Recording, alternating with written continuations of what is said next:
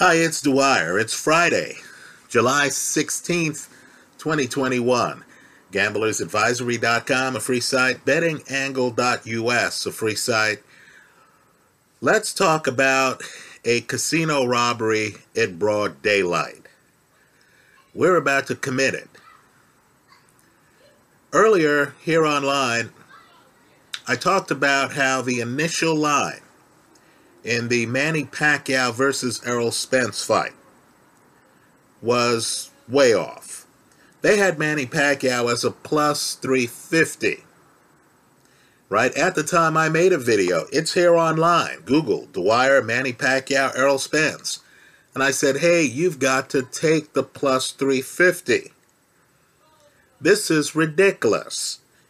You know Pacquiao's talent. You know Pacquiao in his last fight beat an unbeaten Keith Thurman. You know that. Manny Pacquiao is not a plus three fifty to any man in the welterweight division. I don't care if that person is Errol Spence. I don't care if that person's Terrence Crawford. Well, here's the kicker, folks. Here's the kicker. If you bet ten bucks, we'll keep the number low, we'll keep the number round. If you bet ten bucks on Manny Pacquiao at plus three fifty, that means you stand to win thirty-five dollars, right? ten times three point five, were Manny to win the fight. Well, just understand, you can lock in a profit right now without the fight even happening. Because understand, the line has moved so much, so much, that it's sliced in half. Pacquiao's now going off at a plus one seventy-four. Errol Spence is going off at a minus two oh six. So what that means is if I bet twenty dollars and sixty cents on Errol Spence to win ten dollars, I can't lose any money. If Errol Spence wins, not only that, I make money if Manny Pacquiao wins, right? I could even guarantee myself a rate of return if either guy wins, if I bet more than twenty dollars and sixty cents on Errol Spence. If I bet twenty-five bucks on Spence, I'd be getting more than the outlay I put on Manny Pacquiao at plus three fifty. So do the math. If you got Pacquiao for one hundred dollars at plus three fifty, you're looking at expected winnings of three hundred fifty dollars.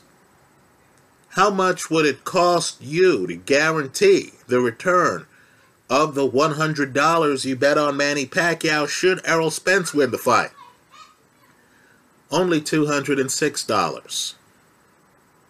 Right? Think about that. So, without the fighters even hitting the ring, you can guarantee yourself a profit right now if either guy wins the fight. Right? You locked in the Manny Pacquiao at plus three fifty.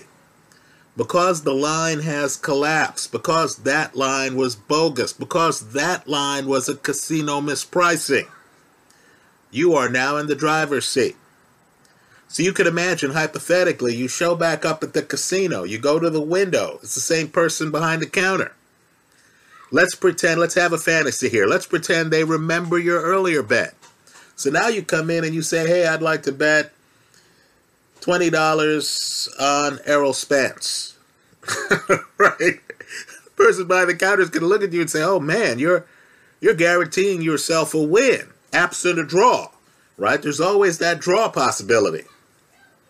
And of course, at that point, if security comes over because they realize you're that customer who's leaving the casino with more expected winnings before the fight even takes place, you can just turn to them and say, hey, look, player, I'm just playing the lines you give me. This is what betting's all about. This is why you want to grab mispricings before they adjust. This is why you want to hedge. For savvy gamblers, let me point out too, that if you want an even purer hedge on this play, you can pay a little bit extra. You have stuff to work with. Understand, as long as Errol Spence is below a minus three forty, you're good. Right? You can actually take Spence, if you want it, as the hedge to win. Keep in mind, Spence doesn't even have to win by knockout. The odds you got on Pacquiao on the other side of the play were that ridiculous. Spence just has to win. Right? You can take Errol Spence and pay the higher fee so that if Spence wins and if it's a draw, another possibility, you still get your money back. Think about that. Right? Think about that. As for the fight itself, look, I know I'm going to sound ridiculous. Manny Pacquiao is in his forties. But Pacquiao hits harder than Errol Spence. Pacquiao is faster than Errol Spence. Pacquiao walks around between fights around his fight weight. So Pacquiao's training camp is all about preparing for the fight. Right? Errol Spence, by contrast, walks around twenty pounds heavier, according to reports. So you have a guy who's now late twenties, early thirties, right? He's going to have to lose weight to have this fight happen. Even if he's at weight, he's going to have to starve himself to have this fight happen. Spence himself has talked about moving up to one fifty-four, right? Think it through. You know, when you have a guy who's either weight drained or who has to lose weight to magically make weight at the weigh-in, how is that guy who doesn't have the hand speed of Manny Pacquiao as it is going to be able to have hand speed to compete with Manny Pacquiao on fight night? Let me also point out, too, that many people are commenting on the fact that, you know, Pacquiao's in his forties and that, you know, Pacquiao's stamina might fade. Folks, Pacquiao went the distance with Keith Thurman. Also, when have you ever seen Pacquiao out of shape? We know Pacquiao is a guy who likes to play basketball.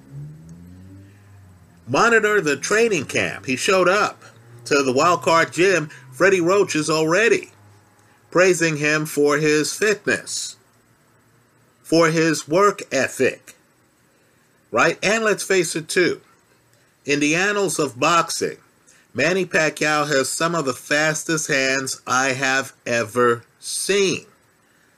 Maybe he's a little bit slower than he was ten years ago. Right? Maybe. But just understand, that still makes him faster than most of the people in boxing. Let me also say, too, I know the skeptics out there are saying, oh, you know, Errol Spence has a good jab, and you know, Manny is a southpaw, but he's fighting a southpaw. And Manny's going to be leaning right into that jab, right? Folks, does anyone realize that the way Pacquiao got the lightweight title over David Diaz, a guy who beat Zab Judah in the amateurs, was by beating up Diaz, who was a southpaw? Right? Pacquiao's just too fast. If Errol Spence thinks he's going to be able to keep Pacquiao at the end of a jab like he kept Mikey Garcia, they're kidding themselves. Let me also say, too, I've read some of the comments here in the comment section, right? And, of course, people are saying, hey, well, what about Marquez? He didn't have Pacquiao's hand speed. Right? You know, Marquez knocked down Pacquiao. Knocked out Pacquiao, right? The knockout, by the way, is the second knockdown that Marquez gets in that fight. Think about it. Well, folks, this isn't the fourth fight between Errol Spence and Manny Pacquiao. This is the first fight between Errol Spence and Manny Pacquiao. Somebody here tell me what happened in the first fight between Marquez and Pacquiao. Marquez, great counterpuncher, came in the ring, could not figure out Pacquiao's hand speed. Hits the canvas three times in that first round. Right? Three times in that first round, folks. Keith Thurman, knocked down early. I want people to follow Thurman's interviews about the Pacquiao fight.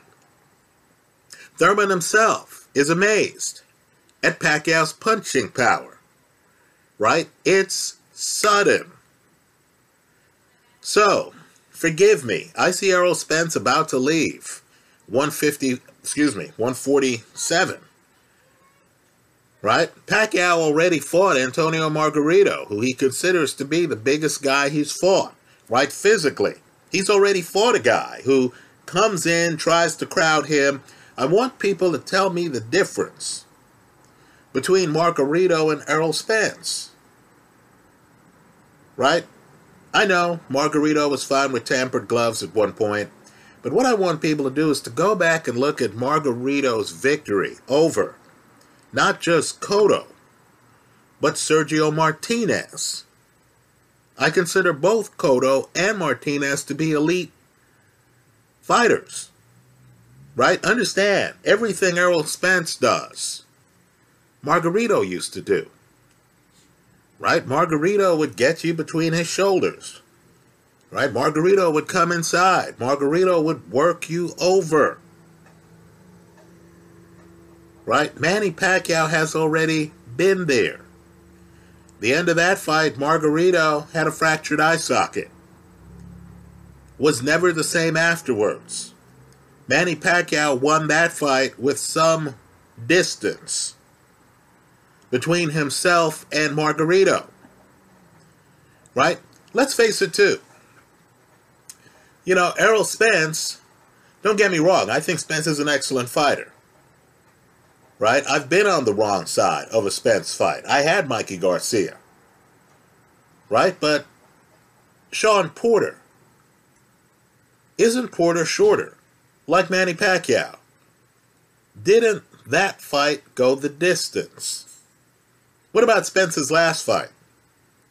The Danny Garcia fight. Didn't that fight go the distance?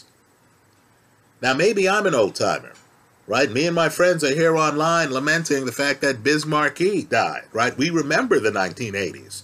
Maybe I'm an old-timer. But which one of these fighters is going to be the crowd favorite? Which one of these fighters is going to be the judge's favorite? When Manny Pacquiao enters the ring, folks, this guy is loved. He's loved. When Manny Pacquiao enters the ring, in my opinion, he's going to have at least a two-round lead on the judges' scorecards. Two-round lead with the hand speed advantage. Right? If a round is close and Pacquiao just pivots, gets inside, throws a big combination, who are the judges going to give the round to? Right? The Errol Spence who destroyed Chris Algieri, who came back and beat Kell Brook on British soil, right? That Errol Spence might not be the guy who struggled against Sean Porter, who just went the distance against Danny Garcia. By the way, Danny Garcia in interviews has said Lucas Matthysse hits harder than Errol Spence. Does anyone here remember the Lucas Matthysse-Manny Pacquiao fight? Let me also say, too, that, you know, I understand that Pacquiao has moved on. Pacquiao is now a senator in the Philippines, right? You know, boxing is really something Pacquiao does on the side, right? Well, understand, Pacquiao's in the United States right now. he's, he's training for the fight. By the time that fight comes around, I'm just telling you, Pacquiao will be the person who has the easier time making weight. He'll be the crowd favorite. He'll have the hand speed advantage. In my opinion, he'll have the power advantage. So unless you believe Errol Spence is going to catch Manny Pacquiao and drop him, like Marquez did several fights in, right? Unless you believe that, or unless you believe that Errol Spence can duplicate, it's the first Timothy Bradley fight, where Bradley with two bad ankles somehow is able to establish a jab on Manny Pacquiao. Now keep in mind, Bradley's roughly Pacquiao's height. It's a little bit harder for a tall guy to establish a jab on a shorter guy with Pacquiao's legs. But unless you believe that Errol Spence is somehow going to keep Manny Pacquiao outside, away from him, I think this is a real tough fight for Errol Spence. Right? It's a very tough fight for Errol Spence. Right? So I don't even buy this line. But the point I'm making you, the point I'm making to you right now is I'm going to take profits right here. I'm encouraging people to take profits right here. If you got Pacquiao at plus three fifty, folks, you can take Spence to win. Do the math. You can take Spence to win and profit right now if either guy wins the fight. This is a casino heist in broad daylight, right? Don't be rude. As you make the bet and they give you your betting slip, look at the guy and say, thank you very much. That's the least you could do for the ridiculous plus three fifty you got on Pacquiao when this line first opened. By the way, today, late bettors can get a plus one seventy-four on Manny. That's how I see it. Let me hear from you. I hope you leave your comments in the comment section of this video. Thanks for stopping by.